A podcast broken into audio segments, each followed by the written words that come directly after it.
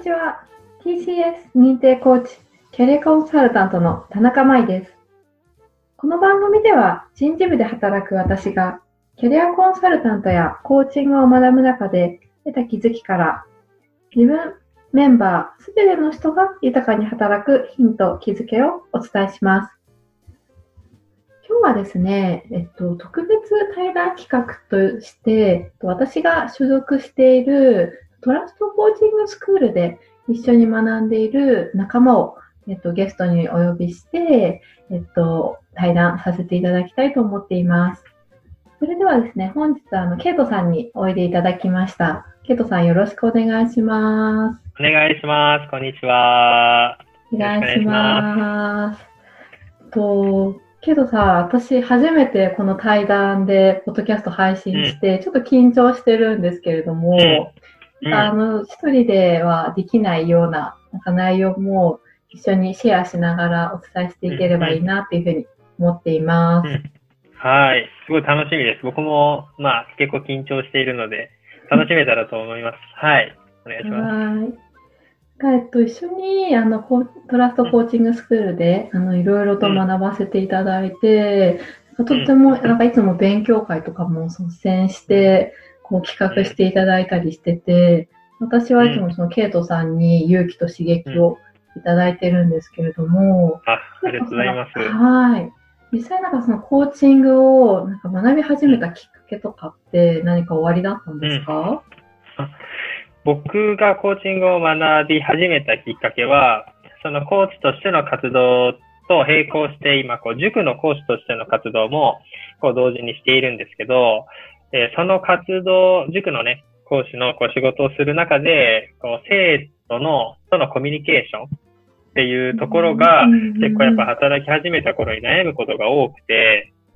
で、そこで、まあ、いろいろこう調べてみたんですよね。うん、えっ、ー、と、コミュニケーションとか、どういうふうにっていう、こう、塾の、えー、方々のいろんな発信とかを探してたときに、たまたまコーチングっていうのをちょっと見つけて、うんうんうん、こうそれまでは全く知らなかったんですけど、うんうん、そこでコーチングっていう言葉を知って、えー、出会ったっていうのが、まあ、ツイッターですかね、実際は。それがきっかけですかね、一番最初。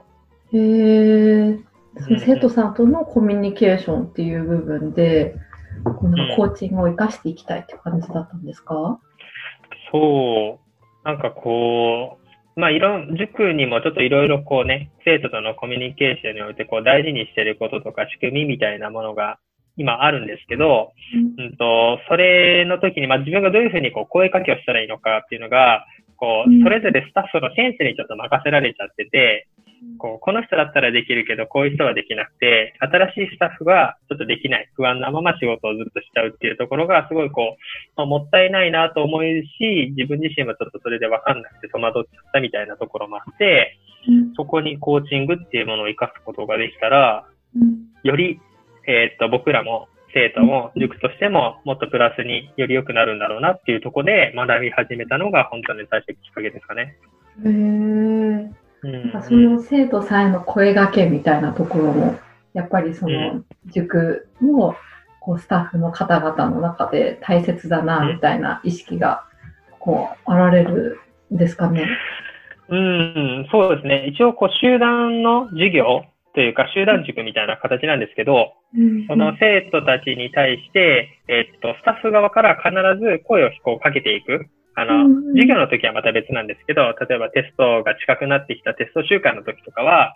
えっ、と、みんな基本的にこう自習みたいな感じなんですけど、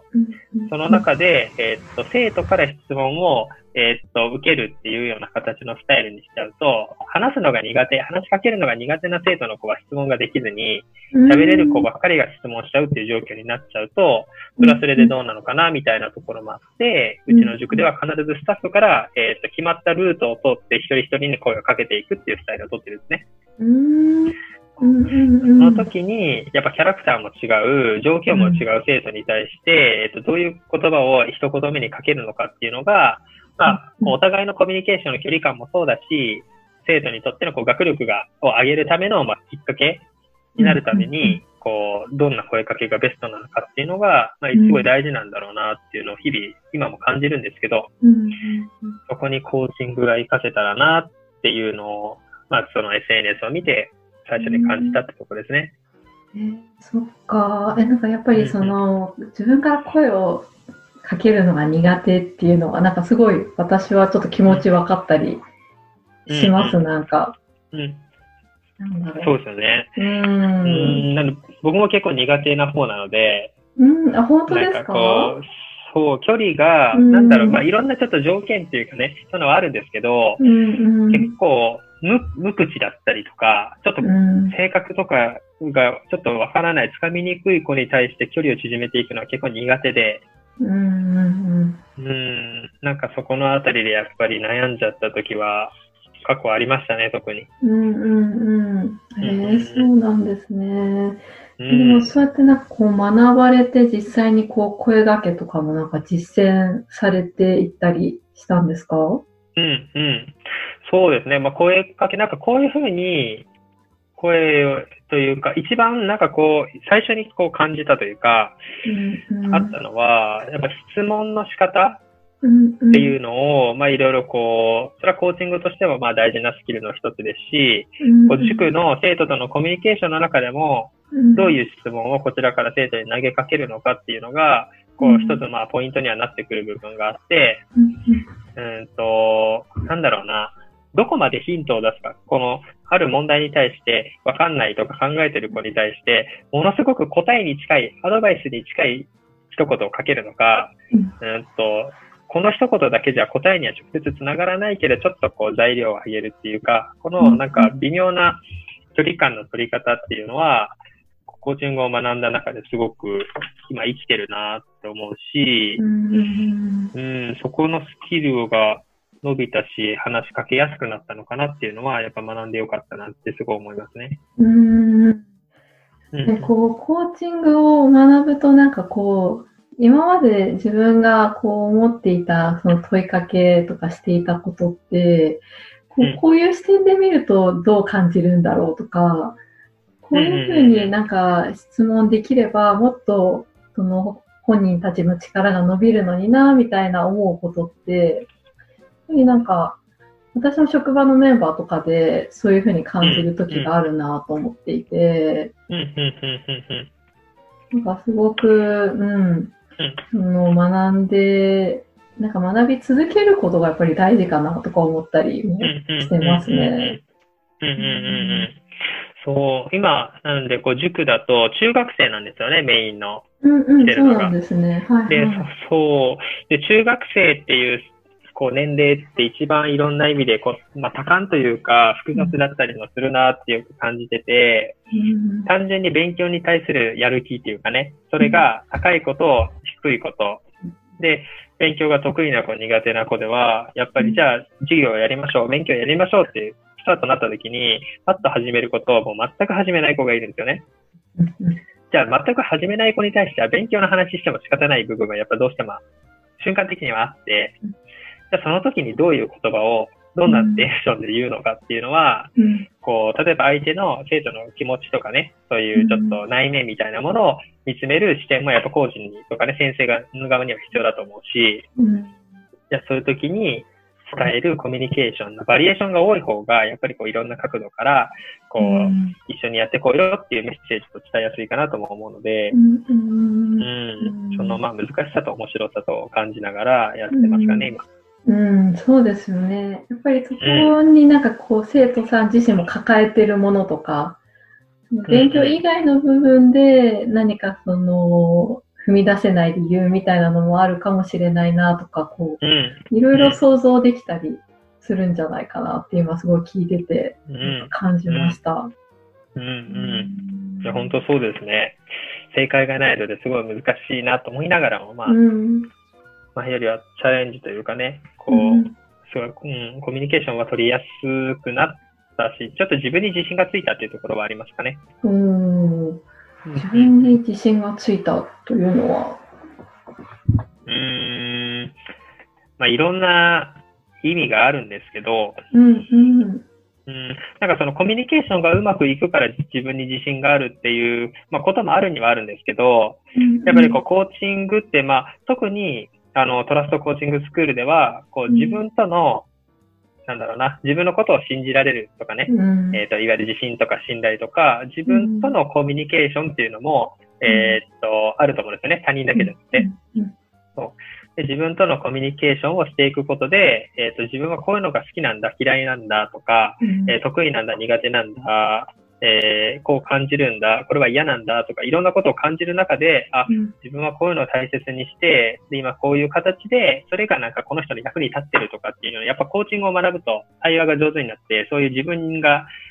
なんか認められるというかね、うんうん、自分はそう大事な存在なんだって自分で思えるっていうことが、やっぱり自信につながってくるなと思うと、うん、そう、学び始めてからそういう自分に対する安心感、みたいなものも増えて、うん、じゃあそんな自分が生徒に対して出すメッセージは絶対に生徒のために、生徒のためという、なんていうかな、うん、生徒を思ったメッセージに決まってるっていう、うん、いい意味での思い込みというか、そう、っていうのはなんか芽生え始めてから、こう、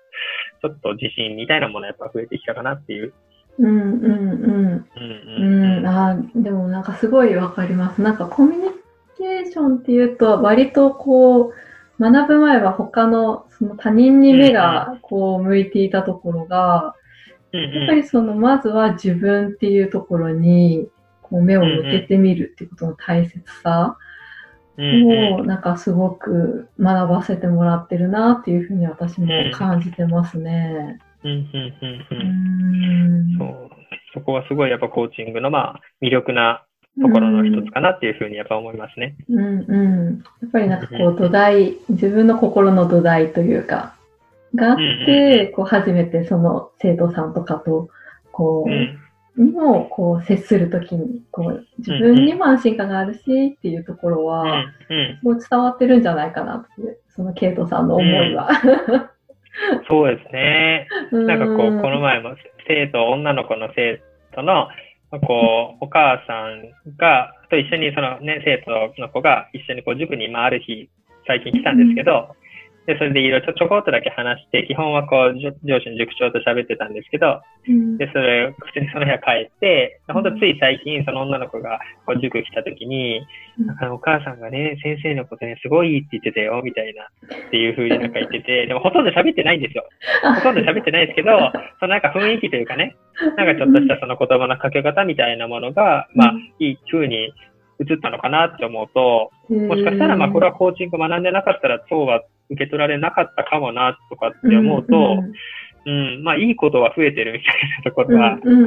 ありますかね。すごいですね。そのもう存在で伝わってるのかもしれないですね。うん、オーラが出てるのかもしれない ですね。ですね。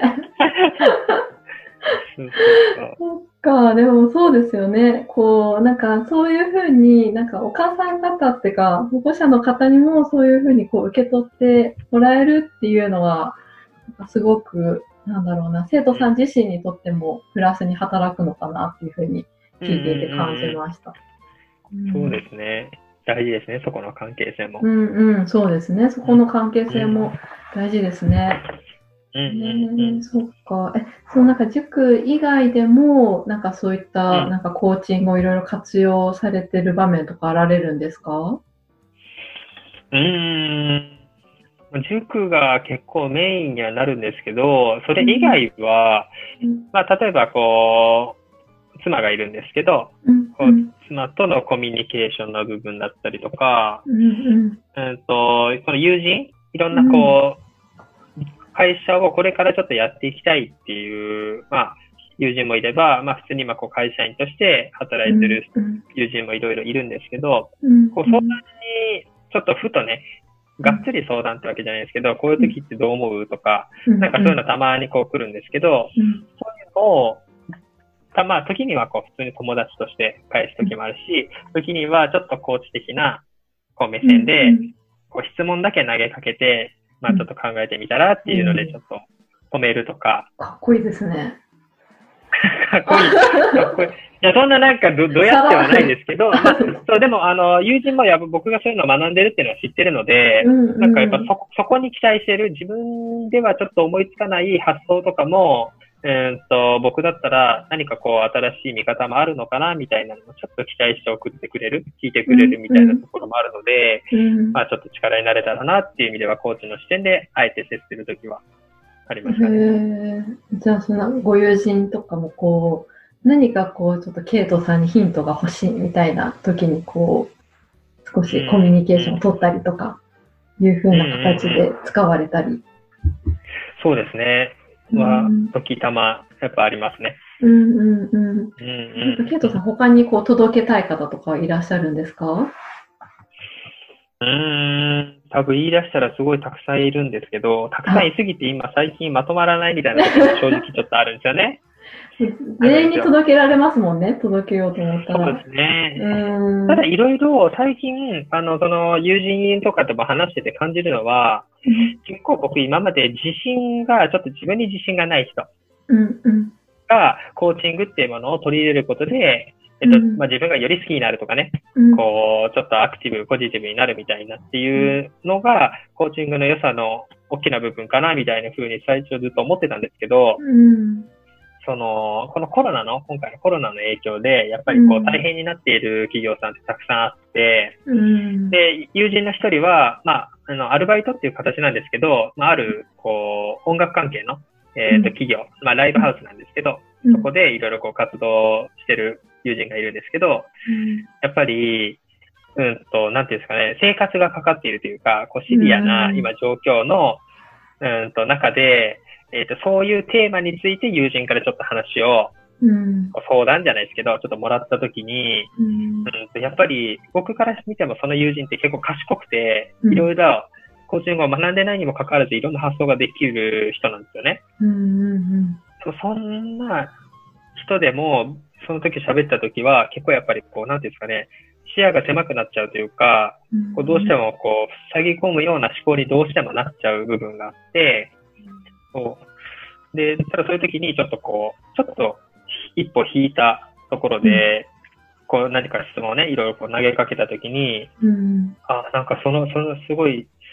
大切なこと、そんな大切なことなんか忘れちゃってたわ、みたいな、なんかことも、そう、そういう気づきをちょっと促すために誰かと話をするというかね、コーチと話をするっていうのも、あの、役に立つことができるんだ、みたいなのも最近ちょっと経験としてあって、だからちょっと経営者層っていうかね、こういわゆる、例えばリーダー、職の人、っていう人にもコーチングっていうものが、えっ、と、届けることで、なんか貢献というかね、役に立てる部分があるんだなって最近感じたので、そこにも少しずつ届けていきたいなっていうふうには感じてますね。うん、そうですよね。うん、なんかこう、やっぱ話すことで、自分でこう気づいていくこともできるし、うんうん、なんかこう、新たな客観的な視点っていうのが、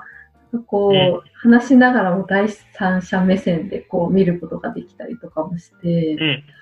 私も話していて、なんかいろいろ気づかされることもあるなっていうふうに最近感じていますね。うんうんうん。そう。なのでこう、うん、なんだろうな、友達とはちょっと違った話し相手っていうのもコーチングの、うん、なんだろうな、役割の一つだとは思うので、うんうんうん一人一人でも多くの人に知ってもらいたいなっていう思いはやっぱりありますね。うんうんうん。そうですね。うんうん。確かに、こう、いろんな方に、いろんな場面でこう、私も活用していただけたらすごく嬉しいなっていうふうに思っていて、で、まずは知っていただいて関わってる方にこう届けていきたいなっていうのも一方であるので、うん、すごくこれからもなんかこう、ぜひ一緒に学ばせていただければなっていうふうにうん、はい、こちらこそ。思っています。はい。ありがとうございます。うん、はい。いえいえ、ありがとうございます。はい。えっと、ケイトさんもなんかこう、ポッドキャストの番組を配信されているということで、ちょっとぜひご紹介いただいてもいいですか、うん、あはい、ありがとうございます。えー、っとですね、僕も今、ポッドキャストと、